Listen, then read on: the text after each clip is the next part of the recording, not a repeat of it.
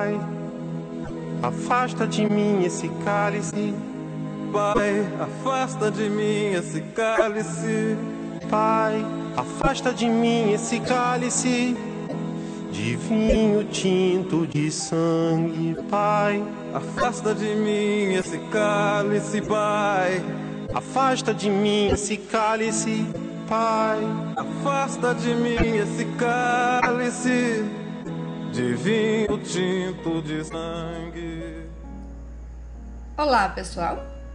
Hoje nós temos o quinto e último episódio da série Literatura e História, Eneida de Moraes e as Memórias Políticas da década de 1930. Vamos finalizar essa série com a Crônica 20, presente na coletânea Banho de Cheiro. Vamos acompanhar.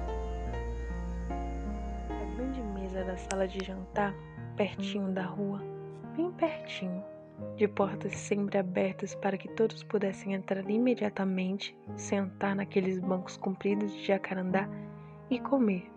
A comida vinha cheirosa, em grandes travessas, sopeiras enormes, poncheiras de prata.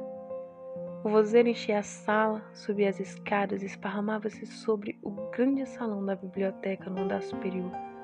Ninguém poderia precisar com segurança onde terminava a rua onde começava a casa. Os livros vinham a nós sem fronteiras. Arrastavam-nos e nos envolviam.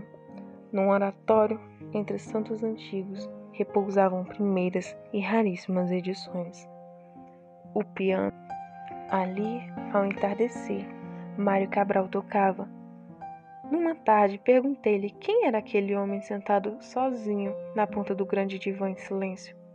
Não sei, respondeu, mas é louco por música.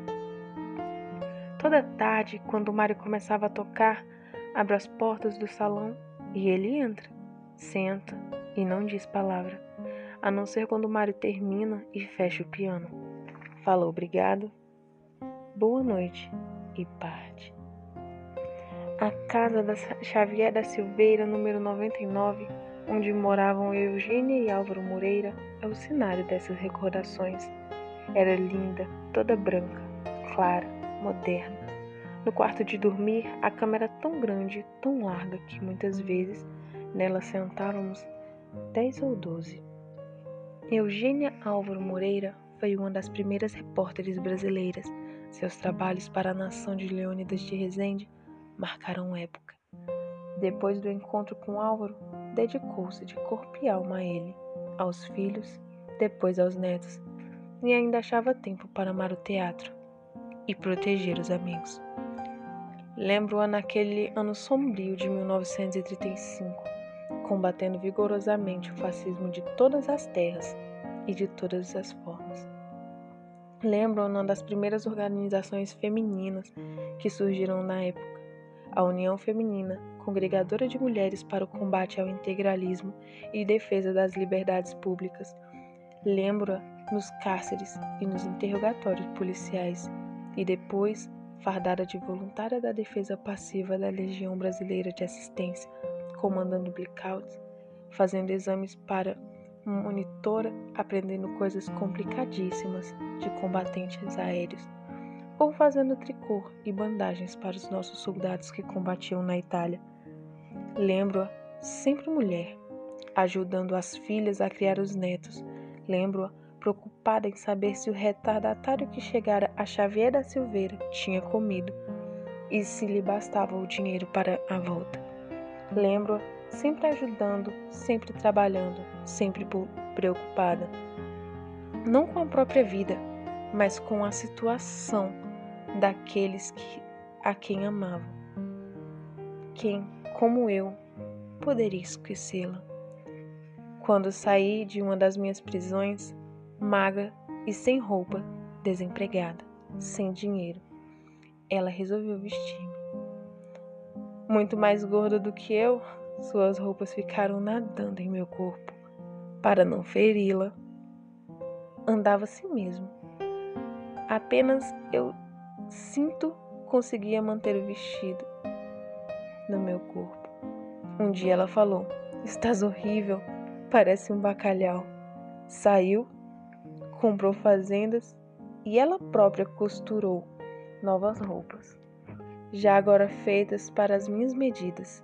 E eu comentava: Somos duas bobas. Não me dizia que o vestido era grande demais para não me machucar. E eu não te dizia a mesma coisa porque não podia te dar nada melhor e também não queria te ferir. Confessa que não fomos honestas.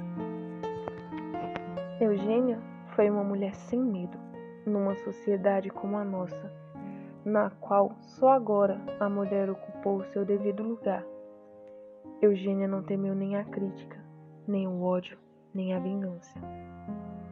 Não temeu também os vocábulos que são tão claros e tão necessários que fazem medo a todos aqueles que temem a claridade. Sei que não se deve julgar com hipóteses, mas no caso de Eugênia, ou melhor,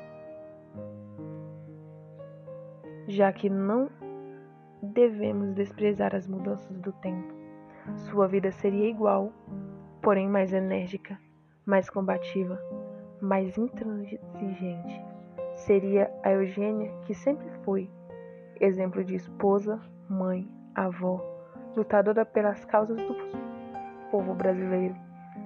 Seria a Eugênia que se comoveu diante da beleza morta da cidade de Ouro Preto, pouco antes de desaparecer e que vibrou sempre nas reuniões públicas de combate, de defesa e de luta.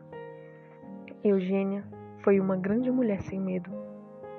Esse, o elogio que lhe faço agora, em meu nome, pelo muito que me deu sua amizade e sua ternura, falando por mim e por todas as mulheres sem medo que continuarão a amá-la sempre e sempre recordá-la como.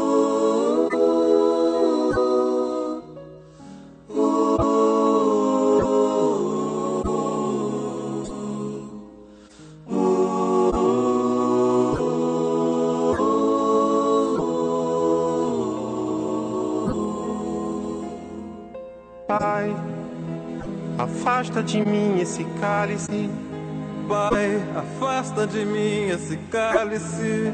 Pai, afasta de mim esse cálice de vinho tinto de sangue, Pai. Afasta de mim esse cálice, Pai.